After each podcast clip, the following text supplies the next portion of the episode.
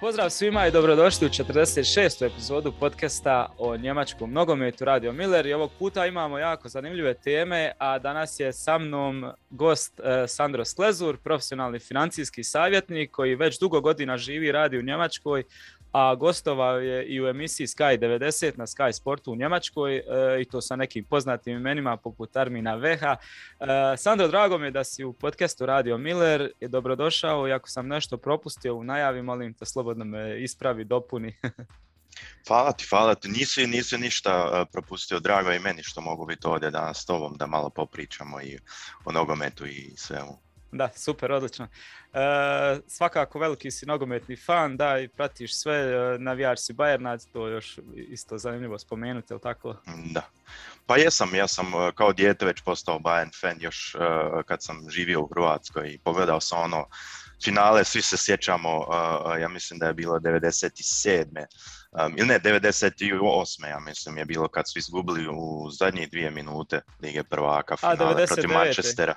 Sheringham i Solskjaer su tada dali gole. Ja sam malo rasplakao kao dijete, ali sam zavolio Bayern. A još u Hrvatskoj gledao. Da, vjerujem da svi ovaj, pravi navijači Bayerna imaju traume od tada, ovaj, moramo priznati.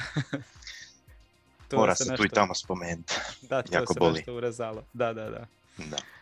Ovaj, kao što rekao, danas imamo nekoliko zanimljivih tema, pa evo koliko stignemo do, do kraja, vidit ćemo to, ali u početku prvo i najvažnije to malo pravilo 50 plus 1, ovaj, zatim ćemo o njemačkoj reprezentaciji, biti kratki osvrt eto, na do sad viđeno ove dvije protekle utakmice, pošto su jake bile, odigrani su sa Italijom i sa, sa Engleskom i zatim ćemo malo se osvrnuti možda za kraj neki kratki komentar na ove ponovno velike uh, trenerske rokade u Bundesligi jer imamo čak sedam opet novih trenera.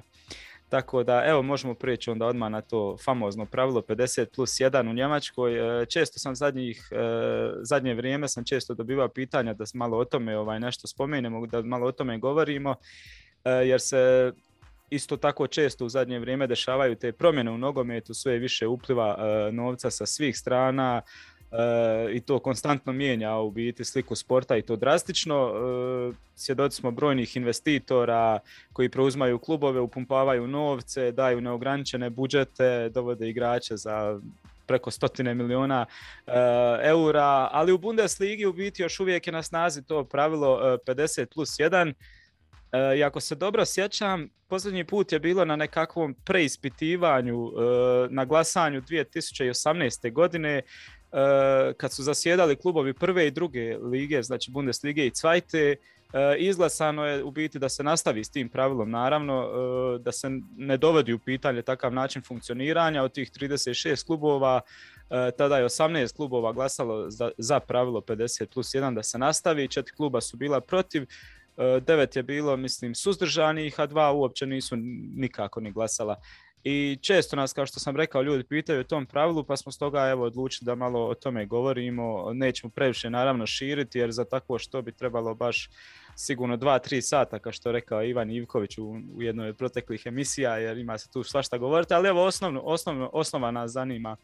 Uh, ponajviše se spominje to pravilo i oko njega se spori ovaj, iz razloga što su u drugim ligama eto recimo ligama PC, klubovi sve bogatiji, bogatiji, sve više tih investitora, kao što smo rekli, šejici dolaze, uh, ili neki drugi milijarderi, nebitno, ovaj, postaju nedohvatljivi, ovaj, pogotovo za Bundesligaše koji takvo nešto ne mogu upravo zbog tog pravila. Ovaj, a plus druge lige imaju i onako već bogatije i ugovore o TV pravima, uh, mogu te neograničene sponzorske ugovore dovesti. Sve to čini u biti da Bundesligaši sve više i više kaskaju e, za konkurencijom pa čak i evo u jednom od najbogatijih klubova u svijetu Bayernu je sve teže i teže isprati to ovaj, iako iza sebe ima bavarsku industriju, međutim to nije dovoljno više, svi drugi imaju još i više u biti poput City, PSG i šta ja znam ovaj, uh, ali zanimljivo je da je treba spomenuti evo možda odmah u početku da je Bayern isto uh, često puta pu, uh, Rumenige, čini se isto zadnji put govorio prije par godina, izlazili su u javnost da sa željama da se u biti to pravilo možda malo e, stavi klubovi, preispita i možda stavi klubovima malo na, na volju u biti da biraju klubovi hoće li se pridržavati toga ili ne, što bi opet e, po meni bilo jako loše jer bi se onda u samoj Bundesligi napravio još veći jaz između bogatih i manje bogatih.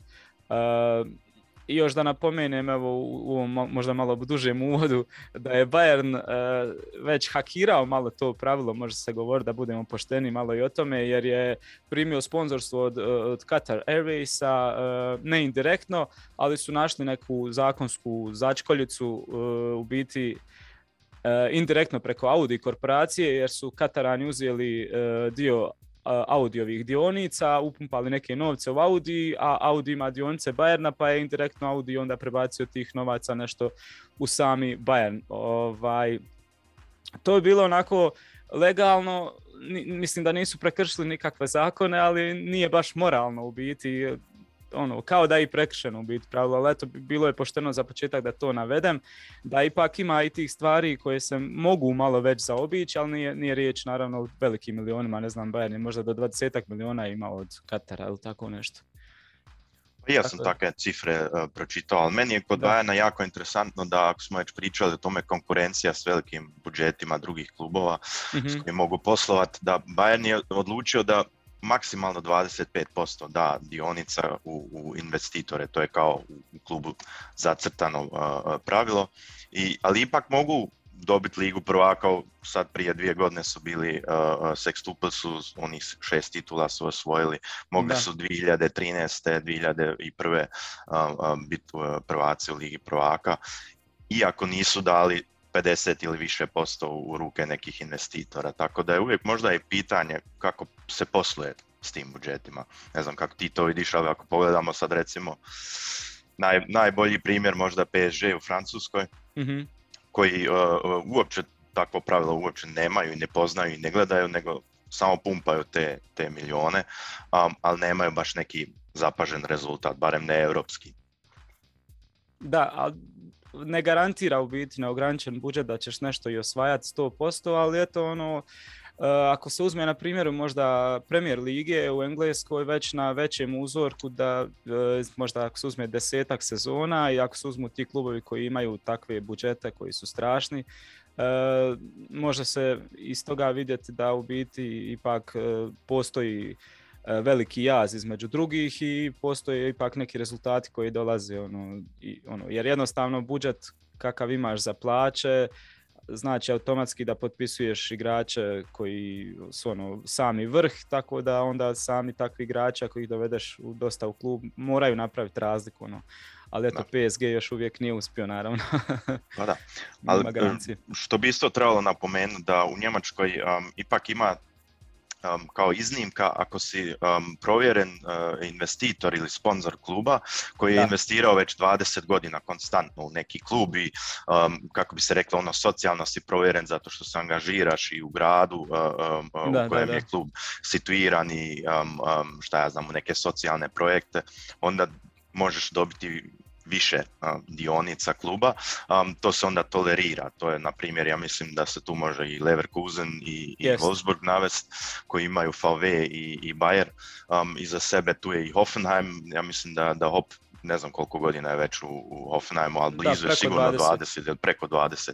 Znači to su, to su već klubovi koji su to um, napravili. Ja mislim da će i Leipzig tu, tu i tamo sad uh, preći tih 20 godina, neće im, ja mislim, faliti više puno, pa će i oni možda tim putem krenut. Ne znam, nisam baš toliko u, u RB Leipzigu, ali sigurno će i oni tom putom. Ali mora se reći da, da dosta se diskutiralo u Njemačkoj um, da klubovi poput Werder Bremena, tradicionalni mm-hmm. klubovi Schalke, Hamburg, da su to veliki gradovi, veliki klubovi bili da, da su da bi imali mogućnost tih investitora, tako ono, puno se ono među fanovima, među ljudima pričalo, da možda drugčije sudbina njihova izgledala u zadnjih par godina, da su imali tu mogućnost. Zato što, na primjer, Hamburg sigurno ima dosta investitora kao ono globalni svjetski grad um, koji je poznat i dosta ima um, dobru lokaciju. Um, sigurno bi imali mogućnost dobiti prave investitore i možda ne bi igrali drugu ligu, sad ono, nije sigurno, ali da, da. Ja sam barem tog mišljenja. Da, ajmo ukratko u biti da postavimo samo nekako uh, najjednostavnije šta znači to pravilo 50 plus 1. To znači ovaj da uh, niko, nitko ne može postati većinski vlasnik kluba u smislu da ne može doći, jednostavno rečeno, da ne može doći neki milijarder, preuzeti klub u potpunosti i ne može dobiti taj većinski paket dionica kluba koji mu garantira u biti da on sam upravlja tim klubom, ono, da čini što želi u biti. Zato je tu tih 50 plus 1 da se ostavi prostora da članovi i drugi sitni ulagači, dioničari, kako god, e, imaju pravo glasa i da taj glas ova, ima težinu naravno. Uh, ti, kao što si već rekao, izuzetak je pravilo, u tom pravilu ovaj, tih 20 godina, ali provjerenih, kao što si rekao, ulagača. Što sam htio još dalje da kažem, da, Hoffenheim je u biti možda jedini primjer uh, gdje je tako sam jedan milijarder u biti na čelu, dok su Leverkuseni, kao što sam naveo, Wolfsburg u biti kao uh, Werkself, ono, da. tu je ipak i dalje cijela, cijela industrija iza njih i korporacija, ovdje je ipak jedan čovjek, ono, ta, ali, može navesti i, i Hanover, Hanover je sa Martin Kindom, ja mislim da je on iz AVD uh, um, čelnik i on se dosta investirao bio. Ja mislim da je on pokrenuo taj, to, to što se glasalo sada, da se mm-hmm. možda malo, malo spuste te regularije za to 50 plus 1 pravilo. Ja mislim da je on bio 2018. jedan od tih koji je inzistirao baš da mm-hmm. se to ukine, da on može biti kao ono, baš vlasnik kluba Hanovera, zato što je ja mislim isto više od 20 godina već bio tada u klubu, ali on je, ja mislim, tak, može se reći kao uh, uh, ovaj Dietmar Hopp u Hoffenheimu, taj jedini koji kao milijarder to financira. Uh, znači, pravilo plus 50 plus 1 nalaže da, da nijedan uh, privatni investitor ovaj, ne može posjedovati više od 49% udjela u klubu, je tako? Uh, dok većinu glasačkih prava, većina glasačkih prava mora otpadati u biti na sam klub i njegove članove. E, to je usvojeno 98. godine, ako se dobro sjećamo. E, do kad je u Bundesligi u biti bio zabranjen bilo kakav oblik privatnog vlasništva nad klubovima koji, kojim su upravljale ovaj, razne udruge e, navijača ili klubskih članova, ne znam kako da to bolje formuliram, kojih je preko 3000 u Njemačkoj, ja mislim, organiziranih tako. E, u praksi to još ono pojednostavljenije znači da privatni ulagači ne mogu znači preuzimati klubove e, i gurat neke svoje mjere e, kojima bi davali prednost možda profitu na uštrb želje, želja navijača, članova kluba, znači i dalje u Njemačkoj ostaje to što, što već druge lige nemaju, da nije profit, nije napredak, nisu titule, ono glavno i osnovno radi čega je klub tu, nego da je, da, da je klub tu radi socijalnih stvari, e, radi nekih stvari koje su ono i dalje u Njemačkoj se drže kao neke vrijednosti e, koje imaju prednost nad, nad profitom, nad, nad trofejima, tako da je to ono neki posljednji bastion možda tog još pravog nogometa, ako smijem tako reći u Njemačkoj. Pa je, dosta je ono romantično, tako bi da, se reklo, da. zato što u Njemačkoj um, to pravilo još postoji, još se drži toga, tako da još uglavnom klubovi su vlasnici svog vlastitog kluba i fanovi, um, tako bi se još moglo i, i, i reći. Um, jedino je to možda, može se, to je barem moje mišljenje naglasi, da ipak u Europi nisu baš svi klubovi, osim ako malo izdvojimo Bayern, um, nisu baš toliko jaki sa rezultatima, zato što možda da. i nemaju mogućnost, kao na primjer sad ako vidimo West Ham, dosta prosječna momčad u, u Premier Ligi, ima jako veliki budžet, ja mislim da, da većina Bundeslige um, nema, nema ni približno takav budžet kao što ima West Ham United, da. na primjer. Da, ali dobro, nema ni West Ham United neki zapažen rezultat u Europi sad ako sam baš spomenuo taj klub. Da, ali recimo da, da, da neki klub u Bundesligi ima takav budžet, osim Bayerna recimo, kakva, bi, kakva bi to donijelo rezultate, ono, sigurno da bi bila Bundesliga sigurno ovaj, dosta snažnija i samo ako bi jedan klub imao takve resurse, ono, Tako da je malte ne, dolazimo do toga da je neusporedivo, da su neusporedive te financijske mogućnosti premier ligaša u odnosu na Bundesligaše. Ne mora znači da bi isto takav jedan klub napravio isto nešto u Europi, ali bi u Bundesligi bio donio snažniju konkurenciju i ono, sigurno bi se dosta toga zakompliciralo. Pa sigurno bi se vrtla i, i, i marketingska mašina, tako bi se reklo, zato što ono, ako imaš veći budžet, investitore, imaš jače igrače, veća imena, možda bi onda i ova televizijska prava u Njemačkoj se malo skuplje prodala nego što se kao zadnji puta prodalo, zato što ipak ja mislim da su blizu neke milijarde po godini dobili kao ugovor u zadnjoj, ono, kad su zadnji potpis. Preprodavali i potpisivali to. Um, ako bi imali investitore sa možda jačim igračima, ne samo u Bayernu, malo i ako se gleda ove klubove, recimo sad ako mi živimo blizu Frankfurta, da Eintracht Frankfurt da ima um, malo jači kadar, isto bi marketing bio veći za cijelu ligu, naravno, interesantnija je cijela liga. Pa sigurno, da, vuče jedno, jedno, jedno drugo. Ovaj, kako je tvoje mišljenje općenito onako i kao financijskog stručnjaka i za budućnost recimo za narednih 50 godina sa ostankom ovog pravila, hoće li postojati još veći jaz e, njemačkih klubova u odnosu na ostale i kako će biti što se tiče konkurencije u Europi, kako bi to moglo izgledati? Pa ja mislim da, da Njemačka liga već sad ne, poprilično nema šanse, iskreno rečeno, da stigne ikad um, Premier ligu, um, La Liga. Nije baš ono, ako se gleda poslije Sevilla, Atletico Madrida, um, tu isto nema sad ono puno i, i, jakih budžeta, ali ako sad vidimo Serie A, isto se, se dosta investiralo u zadnjih godinu dana, ali ako sam samo usporedimo Premier ligu i Bundesligu, ja mislim da šta god bi napravili u Njemačkoj ligi, čak i da se to pravilo ikad ono ukine, neće, neće moći stići. To je već, već, ja mislim, gotova stvar. A što se tiče e, rezultata, um, ja iskreno rečeno ne vjerujem da ćemo, da ćemo gledati puno um, drugih osvajača Lige prvaka nego Bayerna u narednih 10-20 godina. To stvarno ne mislim. A što se financija tiče, ja mislim da će Bundesliga ostati um, stabilna financijski, bit će i rezultati stabilni, ali neće imati šanse se usporediti u Europi. Um, sad ako pričamo o Super ligi koja se dosta diskutirala, gdje su isto se vrtle velike pare, um, tu, tu Bundesliga jednostavno nema što tražiti. To moramo biti iskreni, barem iz mog kuta.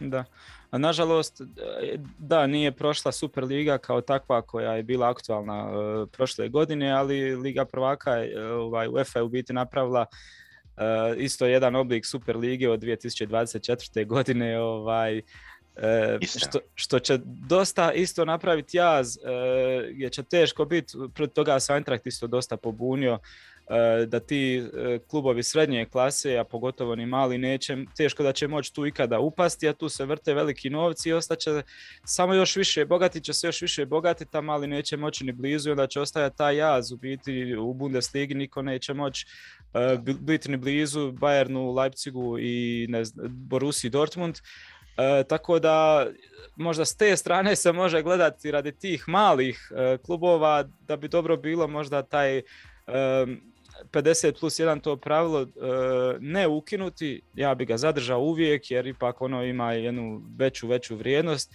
ali možda ga nekako revidirati ili na neki način postaviti da se ipak može dobiti te neke strane investicije, ali možda pod nekim okolnostima naravno da ne može doći i dalje čovjek u klub koji će napraviti, ne znam, kako kod nas to dosta kaže, prći od kluba i radi što on želi. No. Nego izvoli, investiraj malo više tih novaca, ali moraš se držati tih pravila. Ono, i tako.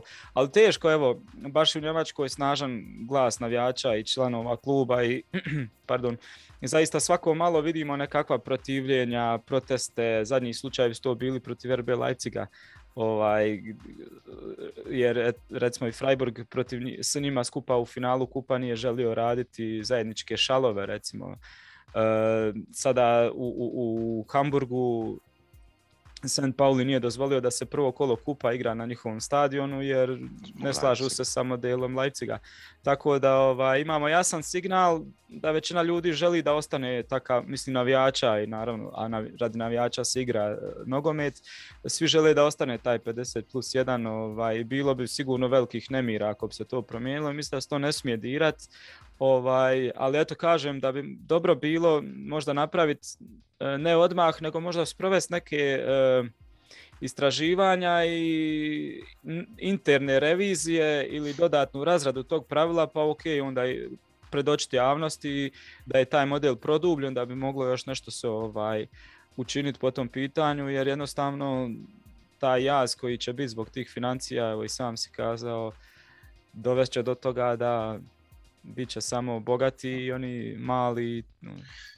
Ja sam iskreno isto tvog mišljenja, ja sam isto romantičar nogometa. Ja mislim da bi trebali um, um, trebali produžiti to pravilo, ali možda da pokušaju smanjiti tih 20 godina investicija, da, da puste onda nekog te iznimke, a možda na 10 godina, na 5 godina, da dođe neki investitor provjereni u, u njemački klub, da investira recimo 5 godina stabilno u jedan klub, da možda još neke, neke papire preda njemačkoj ligi i da se onda možda upuste u to da dopuste da se možda u tim iznimkama ukine to pravilo. Možda bi to bio neki sistem pod kojim bi mogli klubovi sami odlučivati hoćemo ili nećemo. Ali ne bi nikako uh, komplet ukinuo. Tu sam da, da. To bi da ubilo svu romantiku koju Njemačka još Liga ima. Apsolutno. S druge strane, bilo je tih klubova u Premier Ligi, ovaj, ne znam sad na prvu, ne, mogu se točno sjetiti, ali gdje su dolazili strani investitori, u biti bilo bili su u pitanju Amerikanci, pa su odmah po dolasku promijenili cijene ulaznica, recimo što bi ovdje bio šok. Jer Njemačka je, znam dosta navijača iz Engleske koji dolaze i ne mogu se načuti kako su ovdje jeftine ulaznice, kako jeftino pivo na stadionu. E, takvi su neki investitor dolazili tamo i u klubovima mijenjali to, stavili su skuplje ulaznice, sve skuplje, on, komplet merchandising i to. I ovaj, to, to bi ovdje bio šok i naravno to se ne može dopustiti bila bi sigurno hajka među navijačima, ne bi to prihvatili u Njemačkoj kao što to um, možda još i prihvaćaju u Engleskoj, ali recimo sad um, te cijene za jednu utakmicu u Premier Ligi um, su stvarno ono, nenormalne ako se usporedi sa njemačkim cijenama i ne bi se ovdje to prihvatilo. Da, s tim da treba dodati još i da su većinom Bayernovi navijači, ali i drugi i Dortmundovi su bili i Eintrachtovi ovaj, protestirali uvijek u europskim natjecanjima protiv tih e, visokih cijena ulaznica. Istina, da. Da, dobro, mislim da je bilo dosta eto, za ovaj put. E, tako ukratko ta, samo neke, neke osnovne stvari vezane za to pravilo, svakako da ćemo još nekad ovaj, produbljivati možda to dublje i sa nekih drugih aspekata. Ovaj, ako se slažeš, možemo sad prijeći malo na njemačku reprezentaciju.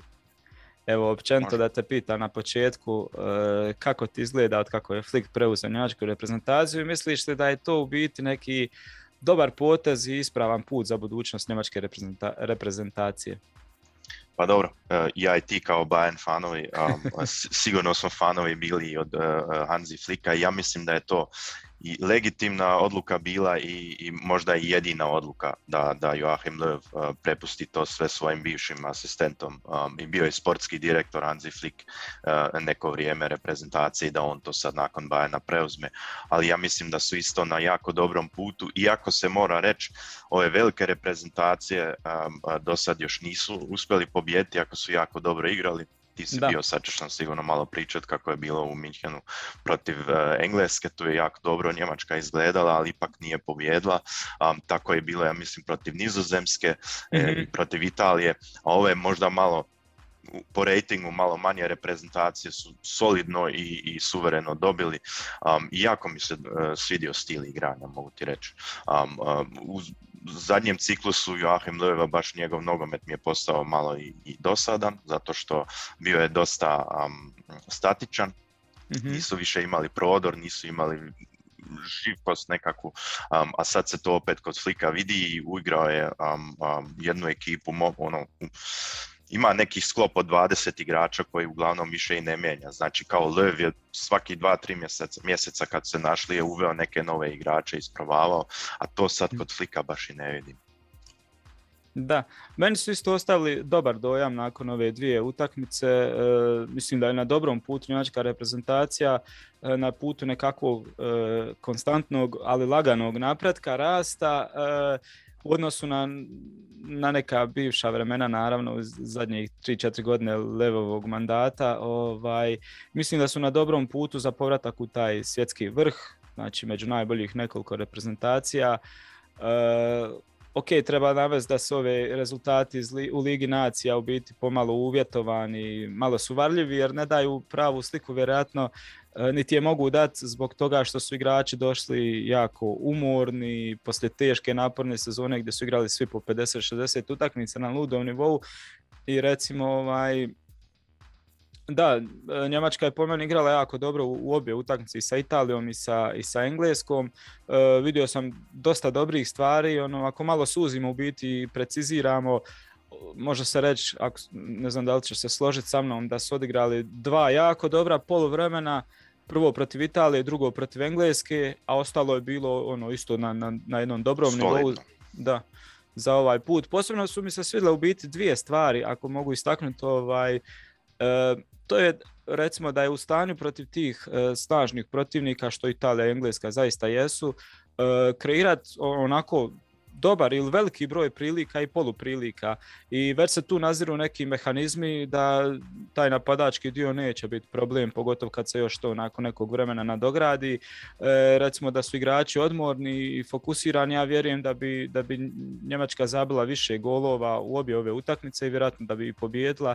Jednostavno falilo je te koncentracije u finišu i neke su šanse propuštene, ali bože moj, tako je sada svima u biti. A druga stvar je e, protiv Engleske što sam posebno onako zapazio na momente kad su Englezi mogli i bili fokusirani igrati taj e, poseban e, pressing. E, Njemačka je imala par dobrih mehanizama i pokazala da već sad da, da, da mogu taj pressing onaj vrlo lako ovaj, izbjeći, vrlo lako slomiti, probiti ga. E, najmanje 4-5 puta sam vidio savršenu stvar e, kad god bi Englezi e, aktivirali taj pressing. Njemačka je od zadnje linije kroz samo par dodavanja na prvu ili na drugu rješavala taj pressing i vrlo brzo završavala ovaj, u, u posljednjoj trećini terena. Tako da su mi to već neke super stvari koje se naziru. Ne znam, jedino, ovaj, to sam prošle epizodi spomenuo sa, sa Lazarom kada sam razgovarao, dosta vidim ti više pratiš još i, njemačku javnost, ali eto općenito sam dojma da svi trenutno misle da ovaj Uh, Njemačka nema taj roster kao možda nekih drugih pet ja, najjačih selekcija u svijetu, da ima 15-16 ili recimo Francuska ima i više od 20 tih top igrača, da to Njemačka nema, da u biti jedva ima 90 ono, igrača top i onda ostalo za taj duži turnir uh, kao kratka je, falit će te kvalitete i toga Ovaj, s čim se mogu isto e, djelimično složiti, mislim da Njemačka ima po meni 13-14 sigurno top igrača, a ostalo hajde nekako će se morati što kažu kod nas skrpit, ali ovaj, e, Njemačka je uvijek bila takva reprezentacija da je na neke druge načine e, tu kvalitetu možda ovaj, kompenzirala na nekakvu čvrstinu, na, a Flick mislim da to ima i sa Bayernom je to radio i da može dosta toga primijeniti na njemačku reprezentaciju, da sakrije neke e, pozicije koje su škakljive, recimo desni bek ili tako nešto sa nekom borbenošću i tako, ne znam evo koliko se slažeš sa mnom i kako ti to vidiš. Pa um, kao prvo sam htio reći, ja, ja sam zapazio da taj pressing od Engleza što si napomenuo um, su mm -hmm. jako, jako inteligentno um, um, rješavali. Rekao, pre, rješavali, pogotovo zato što imaju igrača Manuel Neuer kao, kao um, golman uvijek nađe rješenje, nikad nije izbijao lopte. Kad se vidjelo šta je, šta je Pickford radio i šta da. je šta je Neuer radio, to baš ono direktna usporedba, on je stalno izbijao lopte Pickforda, Neuer je baš taj pressing mogao preći i onda su imali ovog Schlotterbecka i, i Rüdiger, um, uh, dosta su dobro um, uh, dodavali, tako već da ovi iz veznog reda su već imali neki kao signal već u tom prvom pasu koji su dobili da jel imam vremena ili nemam vremena i dali su im Mhm. dosta tih, tih mogućnosti da se mogu okrenuti i otvoriti uh, um, uh, igru prema naprijed, tako da to mi se jako, jako svidjelo. Um, a što se rostera tiče, ja sam tog mišljenja da možda nisu prvih pet reprezentacija po rosteru, um, uh, ako se gleda sad, na primjer, Španjolska, Engleska, Francuska um, reprezentacija ili možda i Belgija uh, se može navesti tu. Um, ali ja mislim da nikad Njemci nisu imali um, uh, najjači roster na, na, na tim velikim turnirima, barem po mom mišljenju, uvijek su nekako Pa preko tog momčadskog duha i Da. kao što se rekao, tu se, tu se malo i krpalo. Sad bili su svjetski prvaci, a, a, a igrao im je um, uh, um, bio je, ja mislim, stoper Benedikt Övedes na, na lijevoj strani, odigrao skoro cijelo prvenstvo, ono na vrhunskom nivou, ali nije prema naprijed na- mogao napraviti baš nek, neku zapaženu ulogu, ali ipak su krpali tu poziciju. Sad im je možda malo desni bek, um, gdje ne mogu sad baš upotrijebiti Kimića jer im treba u centrali, ali Da. sam vidio, meni se dopao, na primjer, protiv Engleske ovaj um, Hoffman iz Gladbacha, Mhm. dobro je baš uh, odigrao, iako je igrao malo možda i u sredini terena, um, ali meni se ipak dopalo i ja mislim da će Flick do, do Katara dosta tu isprobavati još um, na tim pozicijama, ali ja mislim možda 12-13 igrača je u, u top klasi, ali nemaju izdvojenog um, igrača možda da se kaže, e to je njihov top star i, i na njega se moraju i mogu osloniti. Iako moram reći da je po meni naj, ponajbolji igrač na terenu protiv Engleske bio onaj mali iz Bayerna, uh, Jamal Musiala. Musiala. Meni se jako, jako dopao i možda on za par godina može biti taj igrač koji će biti vođa, možda sa Havertzom. Možda je Wirtzom, to da, onda, ako se vrati, da, dobro. Sa, sa Vircom, da, istina i on je još ozlijeđen. To je možda budućnost reprezentacije sa baš ono top klasa igračima, ali nisu po meni u, u vrhu. Da. Ali su turnirska momčad i to se mora E, reći. Uvijek su bili turnir. Znači, sad oni još mogu igrati 1-1 sa Italijom, 1-1 sa, sa Englezima, um, isprobavati, ali uvijek su Njemci bili najjači kad su išli na turnir i onda iz utakmice u utakmicu. Možda prva utakmica još i nije bila najjača, ali um, ja sam siguran da će Njemci odigrati jako, jako dobro svjetsko prvenstvo, pogotovo nakon što su 2018. Um, a, ispali u, u prvom krugu i, i 2020. na europskom isto baš nisu. Iako su protiv Engleza ok izgledali Mhm. um, a, kad su ispali, ali cijeli turnir, um, to se i u javnosti tako vidjelo, nije bio ni, ni, ni, ni približno dobar. Da. Ostaje još taj problem ono, napadača, vjerojatno će ostati godinama u biti, ali evo, dosta ljudi isto pita se može li Kai Havertz odigrati tu neku devetku, ono, već i protiv Engleske bio na, otprilike na nekoj poziciji, mada je to sve ovaj, e,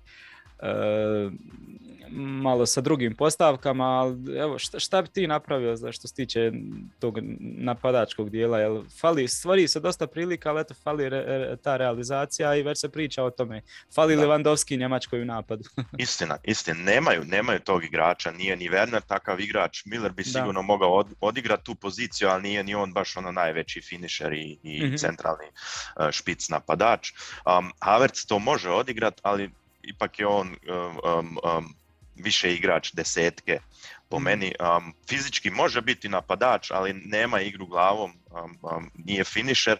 Um, ako me pitaš šta bi ja napravio, um, dosta simpatiziram sa idejom da, i to je, ja mislim, Hansi Flick primijetio da uh, ovaj igrač iz uh, Schalke, Simon Terode, um, Aha. koji je opet davao um, puno golova u drugoj ligi, um, možda njega može povesti kao devetku, jer on je baš ono finisher, on je igrač, možda i Nils Petersen, da ga staviš u zadnjih 15-20 minuta iz Freiburga kao joker, um, uvijek je opasan, može glavom iz, iz nekog centar šuta možda dat gol, a to trenutno ne vidim iskreno rečeno da e, preko nekih centar šuteva um, Havertz tu sad daje golove glavom.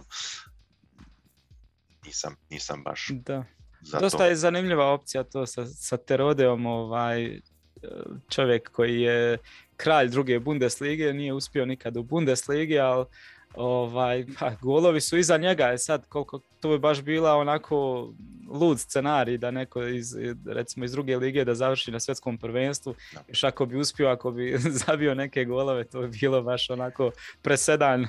Da, a Hansi Flick ga je zapazio i pitali su ga, ja sam baš pročitao jedan intervju, samo ne znam baš iz glave koje su novine bile i to je bilo i prije dva, tri tjedna su ga pitali za Zimon Terode i on je rekao na njemu je da pokaže sad da daje još par golova i u Bundesligi, pa možda ga povede. Znači nije rekao ne i nema šanse, nego je rekao imam ga na listi, vidjet ćemo kako će se razviti sad u, u prvoj ligi sa Šalkeom. Da, to mu je zadnja šansa u biti. Istina, da. 33 godine, ako se ne varam, ako na prvu ima, tako da. A ne znam da li je dao 10 golova u Bundesliga, zato je rasturao. U kojem god klubu je bio u drugoj ligi, uvijek je dao nekih solidnih 15, 20 i više golova. Mislim da je sa tri ili četiri različita kluba bio najbolji strelac e, druge Bundeslige. Da, znači ima kvalitete on, sigurno. Da, da, da.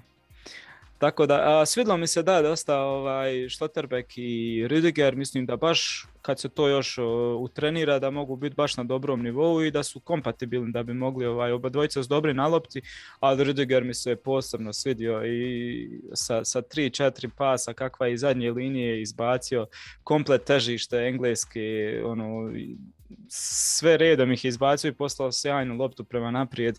Ono, to su potezi koji mogu, mogu riješiti jedan meč ovaj, ako je ono teško i sa, sa pressingom i sve.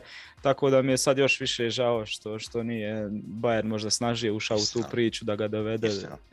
Tu ne znam, jesi ti u, u stadionu primijetio kad je Rüdiger, ja mislim da je bilo u prvom polovremenu još, ili bilo, je, u prvom polovremenu bilo, uh, Harry Kane se spustio malo da, da malo interagira i u veznom redu, da ima dodire sa, sa, sa loptom, mhm. a on postao je vođa Antonio Rüdiger, e, te momčadi, dosta je glasan. I on ga je baš ono pratio i gurao, baš ja mislim skoro do 16 terca Engleza ga je pratio um, u, u, njihovu polovinu. I baš ga ono još mali odgurao i pokazao, e, danas protiv mene ne moraš ni probati I, i to mi se jako sviđa, zato i ja mislim da je, da je baš šteta što Bayern um, takvog igrača um, nisu, nisu barem pokušali uzeti. Da, jest da je sigurno tražio velike novce, ali ne znam, ipak se to treba uzeti u obzir e, zbog tih liderskih vještina što sad Bayernu baš treba u odbrani i, pogotovo što je sad u najboljim godinama štoperskim. Da. Sjajno, sjajno, ali eto, ako ništa sjajno za njemačku reprezentaciju. I eto, donedavno je bilo malo problemi sa tim štoperskim e, pitanjem, ali evo, sad odjednom imamo Ridigera, Štotobeka i plus tu je Nikla Zule uvijek naravno i on će, i skupa će igrati u Dortmundu, on i Šloterbek, znači već će biti neka uigranost. Tako da po pitanju te štoperske pozicije onako jest da su trojica, ali većinom će igrati Flix, mislim 4-2-3-1, e, tako da je ono to dosta dobro riješeno. E sad ostaje to pitanje desnog beka i ne znam kako će se to riješiti. Šteta je Kimiha vratiti desno, ali opet kad skontaš imaš Gindoana, imaš e, Gorecku, imaš neke druge u sredini, tako da ono, ostane nam još malo vidjeti više ovaj nekih utakmica tih pripremnih pa da, da vidimo šta se može nazrijeti. Tako A i Muzijala može igrati na šest, tu smo isto vidjeli uh, uh, i sad kod Nagelsmana ga je, ga je um, stavio u vezni red, isto nije, nije loše odigrao. Možda mu još fizički malo fali da, um, da može sa tim velikim igračima um, mm. ono jakih da se može onak boriti i, i za loptu, ali možda je i to neka opcija. Ja da se mene pita, ja bi možda još ovo prvenstvo možda još i pokušao nagovoriti Kimića da ide na desnu stranu kao bek, um, jer ako se igra sa onih tri stopera i mhm. onda imaš, um, imaš uh, možda Gozenca na, na lijevoj strani ili ovog uh, dečka iz Hoffenheima, David Rauma i možda imaš um, Kimića na desnoj strani kao ono šinen igrači, to se kao na mhm. prugi um, da igraju naprijed i, i kao bekovi. To možda isto može funkcionirati, ali ako se povuče u napad um, igra, da, da Njemci grade igru, onda će i, on, i ovako i onako Kimić biti kao u veznom redu, po meni da, barem. Da, da, to dosta donosi, čini se da je kod Leva bilo na par puta, pa je onda Kimih ulazio svakako kad gore ide, ulazio je u sredinu, a onda imaš opcija da ovi drugi ovaj, preuzimaju tamo na krilo, razlače odbranu i tako da isto to s dobre opcije, ali naravno ja bi, a dobro, Flik je majstor što se tiče odnosa sa igračima, e, on ako vidi da, da, da Kimih naravno svim srcem kaže da, nema problema, igraću ja to za, za reprezentaciju, vjerujem da će oni to i napraviti a neće ga Nazor prebaciti i ono, neće biti problema tu, pa sad vidit ćemo šta još ostanu. Ostanu nam sad u narednim danima e, protiv Mađarske i uzvratna protiv Italije, tako da će se i tu dosta toga vidjeti jer e, u malo vremena se igra puno utakmica pa moraju se svi isprobati da bi ovaj, igrali odmorniji neki ljudi, tako da ono, silom prilika ćemo dobiti tu možda još dodatna neka rješenja jer će igrati neki ljudi koji možda u, u drugim okolnostima ne bi ni, ni igrali. Da, možda isprobava, isprobava sad još protiv Mađarske neki sistem mm koji još možda nismo ni vidjeli. Jer rezultat sad nije u, prvom planu. Mađari jesu bili tvrdi do sada, ali ja mislim da, da možda ima sad mogućnost slik tu i tamo nešto isprobati, što možda još nismo vidjeli. Da, evo ne znam za kraj još onda mislim da bi to bilo dosta što se tiče ovog što smo nismo puno mogli ni vidjeti u biti tako je malo odigrano dvije utakmice, idemo korak po korak. E, što se tiče analize njemačke reprezentacije, uglavnom možemo se složiti da je na dobrom putu, da ima dosta tu prostora za napredak. Pa ako se slažeš, ako imaš još vremena ovaj, da prijeđemo malo na, samo da prokomentiramo još ove trenerske rošade u, u Bundesligi. Ovaj, kao što sam rekao, u biti imamo ih za sad sedam e, novih trenera u klubovima, slično nešto kao prošle godine.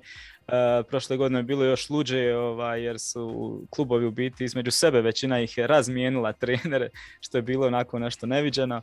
Uh, sad za sad imamo e, već riješeno pitanje, znači Edin Terzić je u Borussiji Dortmund, Niko Kovač je u Wolfsburgu, Frank Kramer je u Schalkeu, Brighton Reiter je u Hoffenheimu, Daniel Farke u Borussiji Mönchengladbach, Sandro Schwarz uh, u Herti i posljednja je juč, jučer ili prekućer amenovana Enrico Mas u Augsburgu. Augsburgu da. Tako da je ono baš ludnica. Ovaj. Evo naprvo, ako mogu odmah reći, nakon što mi se opet govori, uh, nakon toliko promjena da ćemo gledati sljedeće sezone, uh, sigurno nekoliko klubova opet koji neće kliknuti, koji će biti onako problematični, koji će igrati ispod nivoa kao što je to bio Gladbach ove sezone, možda uh, ili Eintracht čak u, u Bundesligi. Ono.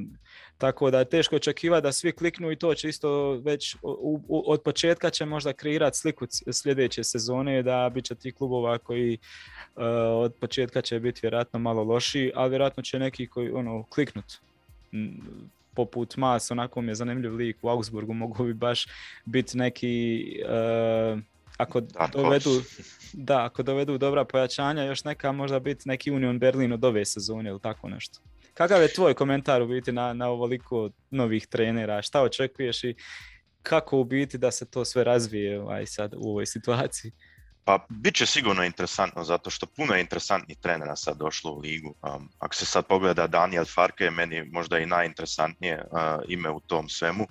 Um, zato što Gladbach je momčad sa potencijalom, mm tako bi se reklo. Um, a um, Daniel Farke je imao jako, jako dobre rezultate po meni u Norviću i, i, i napravio sa, sa tim mogućnostima koje je imao dvije, dvije, e, dva puta je um, klub uveo u, u Premier ligu, um, a nisu baš imali najvejači roster, nego on jako je išao prema, prema motivaciji, um, malo me podsjećao na, na, na Klopa tu i tamo. Mhm, mhm. pa možda, možda on može napraviti, napraviti zapažen rezultat sa Gladbachom, to barem bi očekivao. Jer u zadnje vrijeme, barem koliko se ja sjećam, Gladbach je uvijek imao jednu malo bolju sezonu, pa opet malo lošiju. Prošle godine je, tako rečeno, katastrofa bila, mm sa Farkeom možda klikne. A, Augsburg sa Masenom, um, interesantno rješenje, zato što čovjek baš nije bio jako zapažen, barem u tim u javnosti, recimo, u javnosti um, ali čovjek je napravio jako dobre rezultate sa, sa Dortmundom, svi ti mladi igrači su, su, su u zadnje vrijeme prošli um, njegovu školu. Um, i ima ih ima u Augsburgu kao Niklas Dorš i, i takvi igrači isto koji su dosta mladi još i možda on može dobro s njima. zato kao što kažeš, tu i tamo još koje pojačanje za Augsburg i mogli bi oni slično kao u Union Berlin um, biti iznenađenje lige. Um, Erta, da. Znamo, znamo svi, malo, malo kaotično je bilo, ali imaju uh, Bobića kao sportskog direktora i menadžera um, i ja mislim um, da će on napraviti još koje pojačanje um, i da sa novim trenerom možda i oni mogu napraviti puno, puno bolji rezultat ove godine nego što su prošle godine imali. To bi barem ja očekivao. Znači Gladbach, Augsburg i, Hertha. Ja mislim da će kod njih kliknut. Um, za Brightona nisam baš siguran. Um, nije mi baš bio uvijek konstantan. Imao je neke dobre sezone, neki period u Šalkiju isto bio um, sa rezultatima i igrom ok, ali ne znam iskreno šta da očekujem od Offenheima sa Brighton Reiterom, da budem iskren. Da. A Terzić u Dortmundu, um, ja kao Bayern fan ja bi si želio da, da Dortmund s njim napravi iskorak i da baš bude dvoboj za, za prvo mjesto. mm Puno će ovisiti o tome hoće li Lewandowski ostati, um, kako će kadar izgledat uh, Bayerna. Um, dobro, sad ne moram duboko u to, um, ali ja mislim da Terzić um, će napraviti jako, jako dobro momčad od Dortmunda iduće sezone. Biće živi, bit će mladi, bit će tu strasti, ja mislim, bit će interesantno njih gledati. To moram kao Bayern fan uh, priznat. Baš ono se, se veselim vidjeti šta će Terzić napraviti s njima. Slažem se, da. Ima dobar, uh, već dobre ovaj preduvjete za, za dobar rezultat. A zanimljivo je samo spomenuti još da se vratimo na, na Gladbach i Farke, u biti Gladbachu je prva opcija bio Lucien Favre, koji, da ga vrate opet na klub koji ih je šokirao naprosto odbjenicom jer je u medijima već bilo, to je gotova stvar, međutim mhm. on je rekao da ne želi uh, više trenutno u biti da ne želi raditi u Njemačkoj, ima neke druge opcije, tako da je Farke ispao kao neka eto, opcija poslije toga na koju možda nisu ni planirali, ali eto, možda baš ispadne kao što se rekao dobar fit. Uh, on je do sad vodio Lipstadt, uh, rezervnu momča Dortmunda, isto kao i Masen, onda Norvić kao što se rekao i u Rusiji radi u Krasnodaru tako da bit će sigurno zanimljivo vidjeti šta on tu može. A, da spomenem još za Enrika Masana, u biti kao što smo rekli u javnosti je ovako dosta nepoznat lik, ali izašle su sad neke stvari za njega, u biti čovjek je bio i opcija čak za, za pomoćnog trenera u Manchester Unitedu i u još nekim klubovima da ih preuzme ovaj, sam, tako da u, u tom nekom, kako bih rekao, trenerskom svijetu dublje malo, on je i poznato ime kao stručnjak i jako dobro kotira ovaj, svi ga vide kao jako dobrog i zanimljivog stručnjaka, perspektivno za budućnost i onako lik koji je Uh, kao što se rekao, da u Dortmundu je izbacio nekoliko mladih igrača, ono, dao im je povjerenje i opravdali su povjerenje. Čak se govori da je Jansgar Knauf u biti tek kod njega ovaj, dobio pravu šansu i već se iz, iz, istakao u odnosu na ostale. Uh, čovjek isto koji nije rob jednog sustava, nego je baš fleksibilan i prilagodljiv trener, tako da od onog što ima od rostera, tako pravi i sistem igre i, i neku formaciju.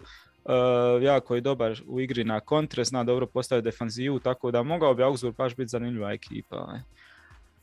Ja mislim, ja mislim. Mi smo spomenuli Šalke i Franka Kramera koji je onako dosta mislim razočarenje jer su Šalke svi se pribojavaju sad. Ok vratili su se u Bundesligu ali htjeli su neko ime na klupi koje onako ima snagu od početka da mu vjeruju da će ih zadržati tu, da više se ne dešava da, da potonu opet u cvajtu, tako da ali eto, ne mora ništa znači, naravno, Kramera znamo iz Arminije, u Arminiji je dosta dobre neke stvari radio, tako da vidit ćemo, ali eto, Šalke neće imati baš neki roster tako jak, fali njima sada financija, nema Gazproma, tako da bit će sigurno jako zanimljiva sezona i za njih. Biće sigurno um, uh, zanimljiva sezona, samo ja baš i ne, ne očekujem puno od Kramera, zato što nogomet koji sam do sada od njega gledao bio je dosta defenzivan, naravno i sa rosterom koje je imao nije mogao ni puno više ni napraviti i sa klubovima koje je vodio, um, ali sad Šalke je veliko ime, ali kao što si već rekao, rosteri neće biti um, um, vrlo jak ove sezone, tako da um, očekivam dosta defenzivan nogomet da će ići na standarde i tako pokušati se nekako stabilizirati u prvoj ligi, tako da bit će solidno, ali solidno kao ime Frank Kramer, nije ni on baš neki prezapažen trener, ali nije ni loš trener. Um, uh, samo ja imam dva, tri prijatelja koji su um, uh, dugogodišnji um, šalke fanovi mhm. i oni su malo onak iz Zezancije prokomentirali, mogli smo onda i uh, ostaviti Gramocisa um, na klupi ako već uzimamo čovjeka poput Kramera i razočarani su bili, tako rečeno. Pa da, to je to. Barem sam osjećao tako. Da, da, komotno je mogao ostati Gramozis. da. da, Niko Kovača nismo još spomenuli, ali e, mislim da je to, eto, o njemu sam manje više sve zna. Ovaj, po meni, je, ja sam naradio jedan video, kratki najave ovaj, za njega, mislim da je dobar fit za Wolfsburg i u ovom trenutku kad vidimo uh, trenutno stanje na tržištu i kako su se te rotacije odigrale, mislim da je Wolfsburg u biti uspio uh, iznaći jedno od najboljih rješenja u ovom trenutku za njih.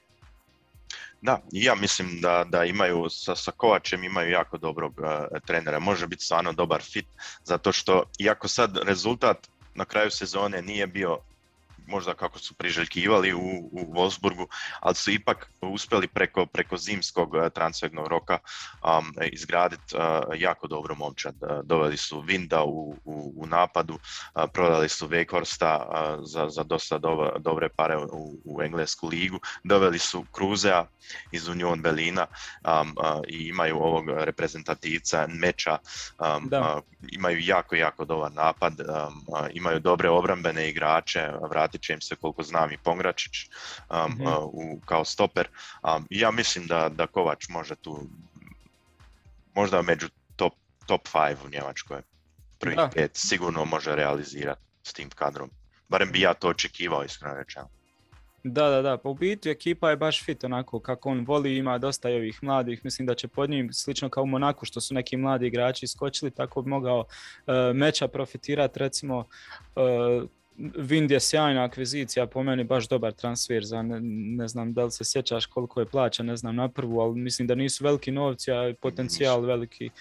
Meni uh, se on već sviđao u, Kopenhagen, sviđao u Kopenhagenu kad je igrao. Da, tu i tamo da. sam ga gledao u Ligi prvaka i u kvalifikacijskim uh, ciklusima.